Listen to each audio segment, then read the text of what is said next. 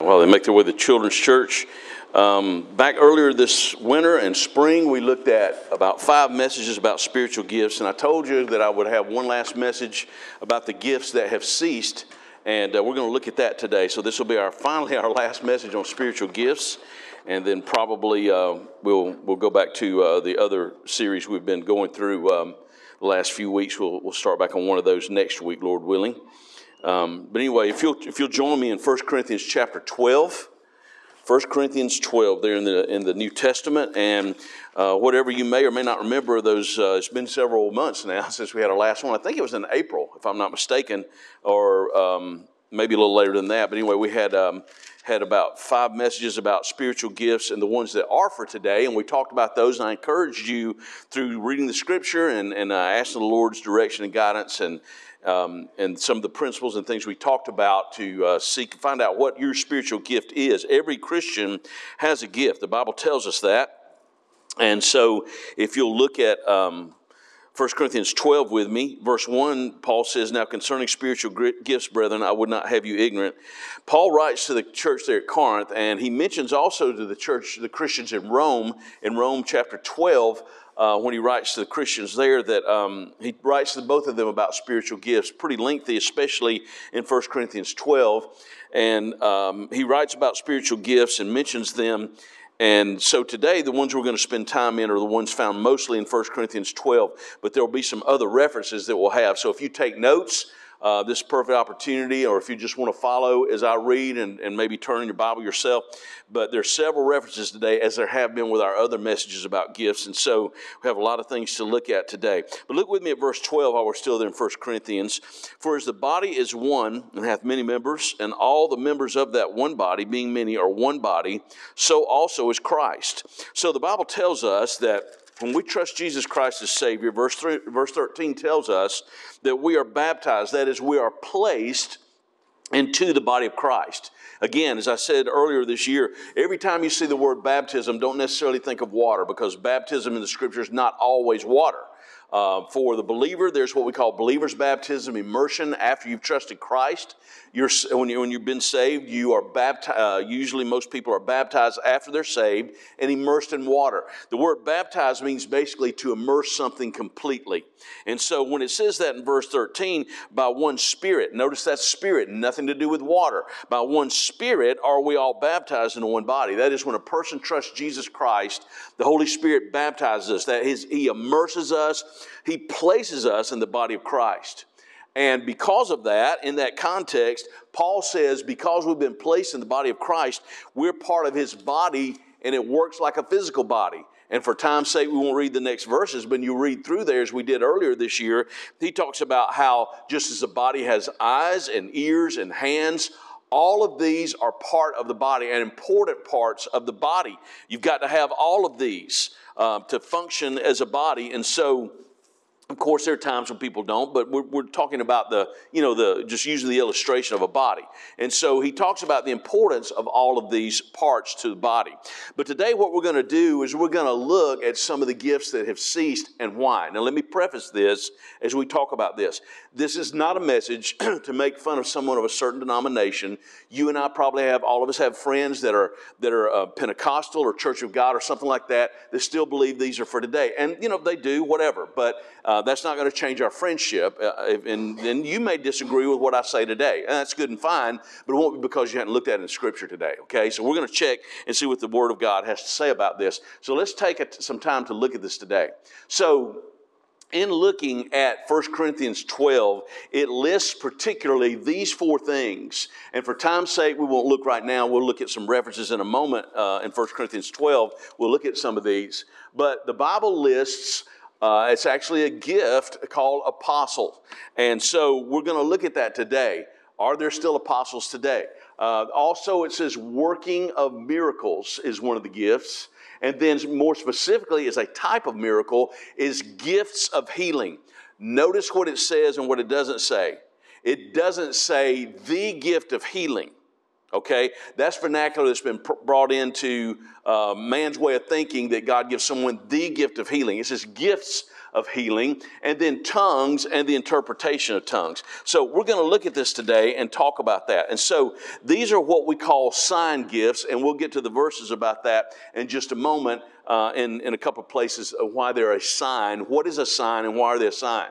A sign in Scripture is for um, a few things. You see the word sign inside the word to signify. When you're signifying someone to a position of something, you're giving them, signifying, you're identifying them as authentic. They're signified as being authentic in, in, in uh, somewhere where they're placed. So as we'll see in the apostles, a sign was given to show that they were authentic. They were the real thing. They were eyewitnesses, as we'll see in a little bit, of the resurrected Jesus Christ. Also, you see in the word signature, the word sign. What does the what does a signature do? It represents your authority. When you're, when you're signing a legal document, if you're buying a house or some legal document, when you write your name, that is the authority given to um, the bank or to the lawyer or whatever. Your name, it gives your authority for this piece of paperwork to exercise the way it's supposed to be. So a sign, as we'll see from the apostles, represented their authority given to them by Jesus Christ himself to do uh, the ministry that he gave specifically for them. What does a sign do? Well, let's look and see what signs do in our day. Signs draw attention. You're riding down the road, you see a sign, something's for sale, a house, a car, or maybe you see yard sale, some of you like that, garage sale, and you see that and it gets your attention, right? It's a sign. So it draws attention. And as we'll see today, the signs that Jesus gave were to draw attention, not to the person with the gift. It was to draw attention to him. We have to understand that. That's what they're for. It's a marker. You're driving down the road. You see a location this many miles to the next town, the next city. You see that. It gives a location. It's a marker. It's a marker that they were, as we'll see with the apostles, they were sent. It's a marker as to who they were. Their, uh, and why they were sent. And then so also it gives instruction. You read some signs that give an instruction. Stop simply means to, yeah, real deep in it, means to stop. Yield means to go real slow and watch out for everybody else, right? So they give instruction. These signs that the apostles exercised gave instruction to certain people, to a group of people. And so we'll see that today. So we're digging down to understand about a sign and about these gifts, why they are no longer for today. Go with me to First Corinthians one, if you're still in First Corinthians twelve. Here's a very key verse. So, as, as I tell you often, it's dangerous to, to, in most cases, to take a verse and build a doctrine around it. But this is one of those foundational verses that when you read it and understand it, it opens up other scriptures and other things, as we're going to do today with this verse. And in First Corinthians one, verse twenty-two, the Bible tells this, uh, to, uh, gives us this about what signs are about. For who requires a sign? Gentiles, are you with me this morning? Who requires a sign?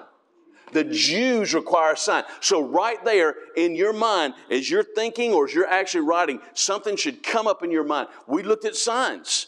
We talked about who and what they're, uh, what they do, what they do and who, who they're given to. So who are they for? They are for the Jews. They're for Israel, right?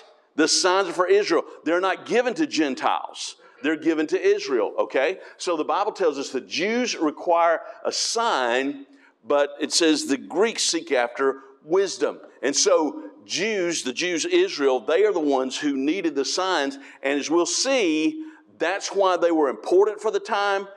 That's why they ended. God worked in different ways with Jews, with Israel, than he did the Gentiles. You agree with me on that? Here's a very, very, um, very, very, um, I think a very, very good way to illustrate that. Are you and I under the law today? Do you keep dietary laws from the Old Testament? Does God still work? Has he quit? No, he still works. He works in a different way with us than he did with Israel. And that's very important to understand when we see this today. Israel as a nation began with signs. He gave Abraham a sign. He gave him a sign of uh, circumcision, the Bible says. And in Exodus chapter four, verse one to nine, God gave a sign to Moses. And that sign to Moses, remember when he stood before Pharaoh and the um, the, the serpent, um, he, he, uh, he, he took the... Um, He took the rod, the stick he had in his hand, God says, cast it on the ground, became a rod. He picked it back up, I mean a serpent. It came back up and it became a rod again. Remember? That was a sign to them. He said that was a sign that God had sent him for Israel. That was a sign. So that was, that was what God used for, for them. So their nation began with signs. Abraham is the father of, the, of Israel, of the Jews. They began there with the uh, sign of circumcision. Moses, the signs God gave to Israel that God was indeed with Moses and using him, all right? Look over with me to Second Corinthians twelve, if you will. Now, keep in mind First Corinthians one we just saw. We were in First Corinthians twelve. Go to Second Corinthians twelve. First Corinthians one, which says that the signs were given to uh, the Jews. They were given to Israel. In the Old Testament, that was true. And it's true in the New Testament under the apostles. For Second Corinthians twelve, look at verse twelve. Paul writes to the believers there at Corinth in his second letter and says, truly the signs of an apostle were wrought among you in all patience and signs and wonders and mighty deeds. So he, he says there the signs of an apostle, they were wrought, they were worked. They were wrought, they were worked out, they were shown, they were made evident to you. Why? Because in Corinth, there were Gentiles that were part of the body of Christ there in Corinth, but there were also Jews. And as he, uh, as he ministered and served throughout the book of Acts, as well as some of the others we'll see in just a little bit, uh, Paul ministered to them and the signs were done. They were given to the apostles.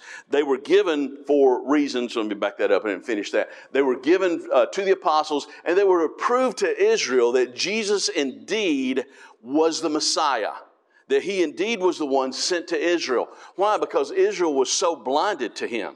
We see that in their religious leaders when they said, um, you know, uh, when they made the deal with Judas, uh, we'll give you this thirty pieces of silver if you're going to show us where he's going to be. Judas sells him out. He's betrayed. The religious leaders didn't want to believe on him. Most of them. Some of them did, but most of them didn't. And then some of the everyday, uh, average everyday people there in Israel, some of them believed, many did not. And so they were to prove, as Jesus had left heaven to ascend back into, I mean, left earth to ascend back into heaven, it was to prove to them, to, to the Jews, that this indeed was the Messiah. And you've crucified him, and you're responsible for that. And so he was your Messiah and is your Messiah. Then there's the evidence that the Lord had sent them.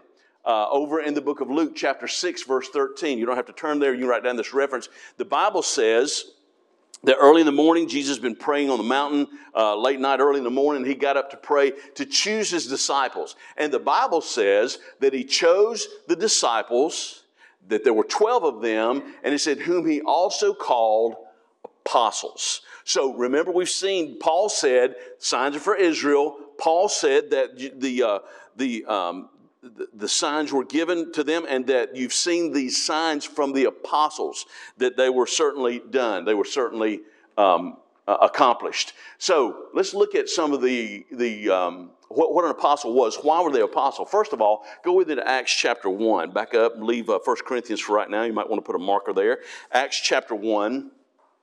And we'll look at uh, two things together right there while we're here, just save a little time. Acts one, we'll see that they had to be eyewitnesses of the resurrected Jesus.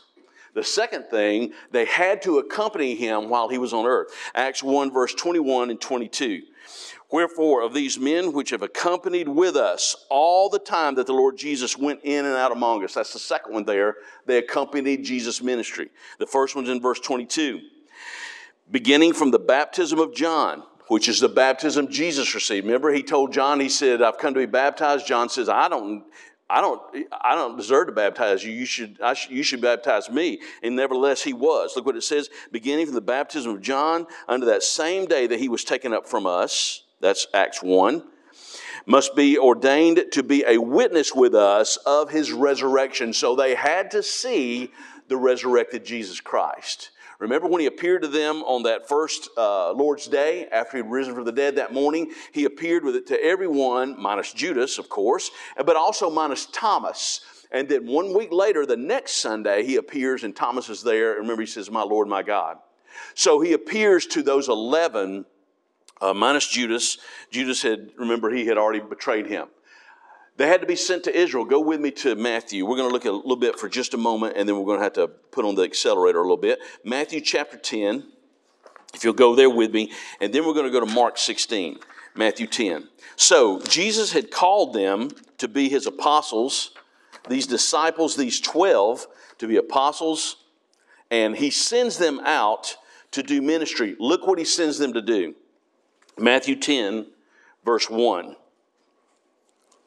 It says there that when he had called unto them his twelve disciples, and again we saw in Luke where it says he also called apostles, he gave them power over, uh, or against, unclean spirits to cast them out, to heal all manner of sickness, all manner of disease. You can skip those verses. Those are their names. Go down with me to verse five. These twelve Jesus sent forth and commanded them, go not into the way of the Gentiles. Why? Because they're not the ones that require a sign, do they? Nor uh, and, uh, under the Samaritans enter ye not, verse six. But rather go uh, go rather to the lost sheep of the house of who? Israel. Go to Israel. Don't go to the Gentiles with this. Jesus, this is early in his in his uh, ministry, and right now he came first to them. The Bible says he came into his own, and his own received him not. But as many as did receive him, that's everybody else, that's Gentiles. So first and foremost, he came to his own. He came to Israel. They had the chance. And of course, they rejected their Messiah, but not because they didn't have witness and not because they didn't have the signs. Go into Mark sixteen. Mark sixteen, look at verse seventeen. And these signs shall follow them that believe. Now, a lot of people think that this means any Christian. But we're going to find out that he's again talking to the apostles. These signs shall follow them that believe. In my name shall they cast out devils. Does that look familiar? Remember he said the evil spirits cast out devils. Speak with new tongues. That's a new one. He hadn't mentioned that yet, but it's to come. Verse eighteen, they shall take up serpents, and if they drink any deadly thing, it shall not hurt them. They shall lay hands on the sick, and they shall recover. He gives that promise. So how do you know, Barry, that he's not just talking to every Christian? He sends them out to preach, it says after that. Look at verse twenty. And they, who's the they? His apostles. How do we know that? Went forth and preached everywhere, the Lord, uh, preached everywhere the Lord working with them and confirming the word with signs following. That's for the apostles. That is given to them. And so they go out to minister as they did before Jesus had been crucified. He sent them out in Matthew ten while he was on earth. Now, after he'd been crucified and risen from the dead, now he sends them out, this time with some signs he didn't mention before.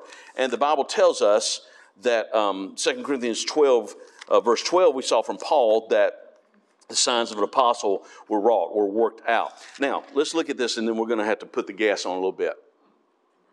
So, the apostles were foundational to the ministry. In the book of Ephesians, chapter two, verse twenty, for time's sake, you, um, I'll just, I'll just uh, read it myself if you don't want to have to turn there, or if you don't have time to turn there, if you want to write down the reference. Ephesians two twenty, the Bible talks about the, the church, the body of Christ. It says, and are built upon the foundation of the apostles and prophets, Jesus Christ himself being the, the chief cornerstone. When you build a house, you put down a slab or a, or a, or a concrete block foundation. That foundation, once it's down, then you go to the walls, right? Then once those are in place, then you go with a roof to get everything where it's supposed to be. That foundation is very important, because on that foundation, that's going to determine over time how well your house does. If you've got cracks in the wood some, or in the wall somewhere, or in the ceiling or something, because the foundation shifts or, or doesn't settle. Well, this foundation, the Bible says, is on the apostles and the New Testament prophets, okay? Jesus is the cornerstone. The Bible tells us that. So he's got everything lined up like it needs to be. But let's look at this. So this is what's called the scaffolding principle. Why were the apostles and the sign gifts temporary? You look at a building. They do it all the time on campus at work. In fact, my, my parking place at work got taken because they put a building right there in it in the last year or so. They're still working on that thing. When someone builds a building, they begin, as they begin it, and it begins to go, especially stories and floors, they have to put up scaffolding, right? The scaffolding goes up so the workers can climb up to the next level where they can go to the next floor. And as they're continuing to work their way up, they can take bring their tools up, right, and work. And so once that building's finished, what happens to the scaffolding? It's removed. You don't need it anymore.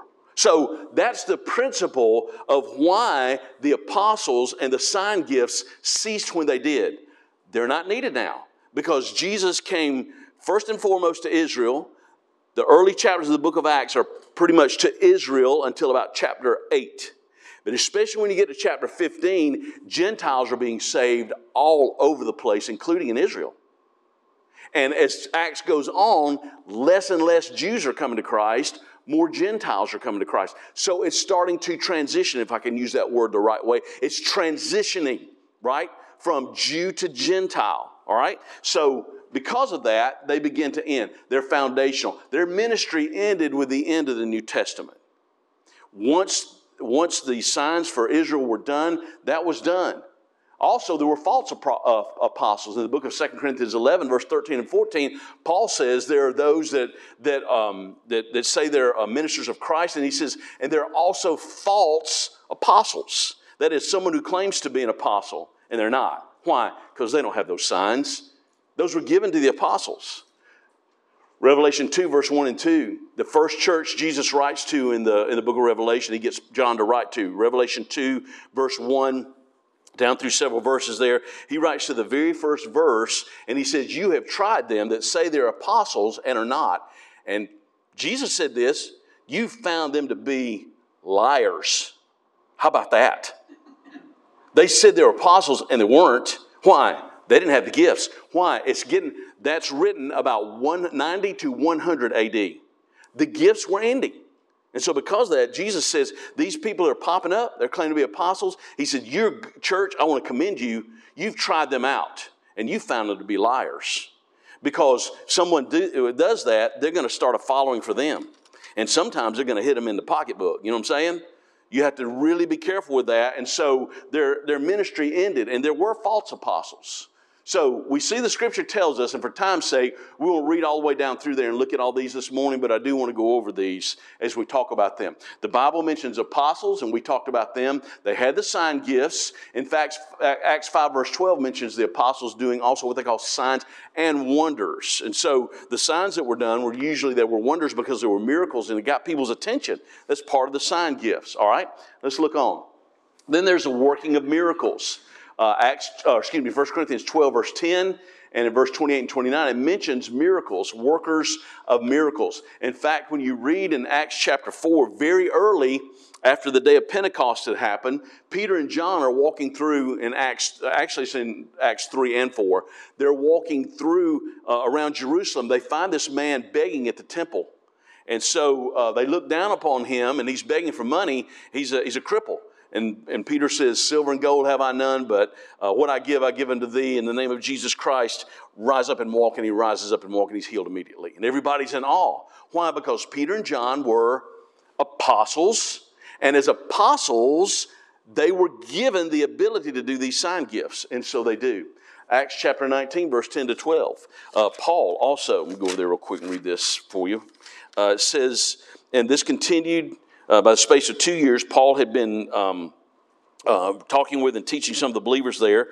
And all they that dwelt in Asia heard the word of the Lord Jesus, both Jews and Greeks. Verse eleven, and God wrought special miracles by the hands of Paul, so that from his body were brought unto the sick handkerchiefs or aprons, and the diseases were departed from them, and evil spirits went out of them.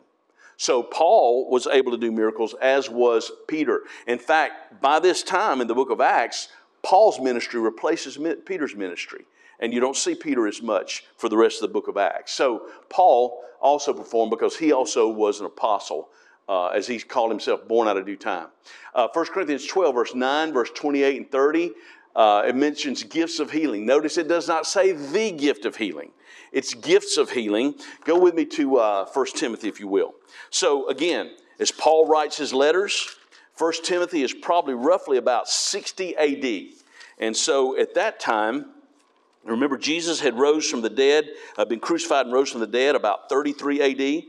And so uh, time goes by, and then Paul gets saved, and God uses Paul uh, to, to uh, minister and, and to... Um, to get the um, to gospel people, and at first to Jews, and then later to just mostly to Gentiles. And in First Timothy chapter five, Paul writes to Timothy and says this, First Timothy five, verse twenty-three, drink no longer water, but use a little wine for thy stomach's sake and thine often infirmities.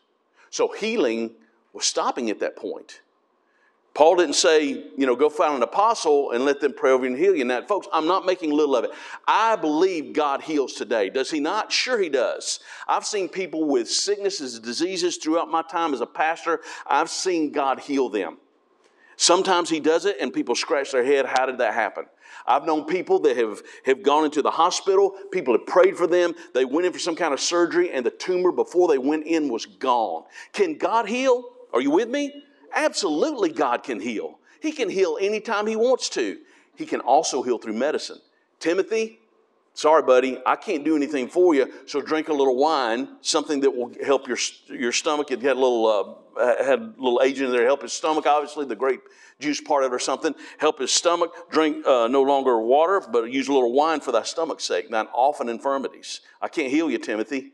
The healing part is just going out. It's not, it's not there as it was. Second Timothy chapter four, verse twenty. Very last letter Paul writes about sixty-five or sixty-six A D, right before he's uh, beheaded there in Rome.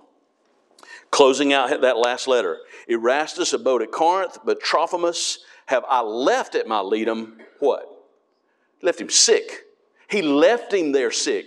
Paul was in his presence. Could Paul heal people? We saw in Acts where just the very touch of an apron or a handkerchief, right? He could heal people. Did he heal his friend? Of all people, would he heal his friend? Yeah, but that's going out. The signs are not, uh, are not being seen as time goes by. And it's used for Israel as a group of people. Whether it's a handful of them, as we see in the book of Acts and places, or it's a whole bunch of them, the signs are given for that. So, at the end of his ministry, it was going out. Tongues and interpretation of tongues. Go with me to First Corinthians fourteen, if you will. So it's listed in First Corinthians twelve. So um, whenever this actually took place, which I believe it took place by the time Paul's letters were completed, and especially by the time that Revelation was written, look with me at First Corinthians fourteen, verse twenty-two. Wherefore tongues are for a, it's for a sign, right? Just like with the, the, the, the gifts of healings, they're for a sign. Not to them that believe, but to them that believe not. But prophecy serveth not them that believe not, but to them which believe. That is preaching. Serves those which believe. So it was given for those who did not believe. So there in Corinth, apparently in their church, they were having some problems. If you read back through this chapter, for lack of time, we certainly can't do that today. But if you read back through this chapter, they were having some problems with people speaking in tongues that shouldn't have been. Um, and there were some that, that Paul gives the guidelines. Let it be the two or the most three. So at this point, they were still going on, but they were abusing it, which is why Paul had to write to them about this. They were abusing that gift, and so it says tongues are for a sign. Look at First Corinthians thirteen, back up one chapter, in verse number eight. Charity never faileth. That is, charity is God's kind of love. It's a love for God and love for people, the way that God would have us to love him and love people. Um, charity never faileth, but whether there be prophecies, they shall fail. Whether there be tongues, they shall cease. So at some point, the scripture said they were going to, and so by the time we get to the end of the New Testament, they indeed do that. They cease. They are no more. They're given for a sign, and then there's a time that they're no more. Again, folks, we're not doing this to make fun of anybody. We're looking to see what the scripture has to say. Because, folks, I mean, it may be hard to understand sometimes, but this includes this pastor. The scripture is more important than my opinion or your opinion or anybody else's opinion. What the scripture says is the final word on it. What we say or think may come or go. In fact, our opinions change often. And so mine did. There are a lot about this I didn't understand years and years ago, and then I, I, I learned the truth about it, and it sure helped me. That's the way it is. You grow as a Christian. You have to get to these points where you, you understand, you grow through that. So let's look at some things.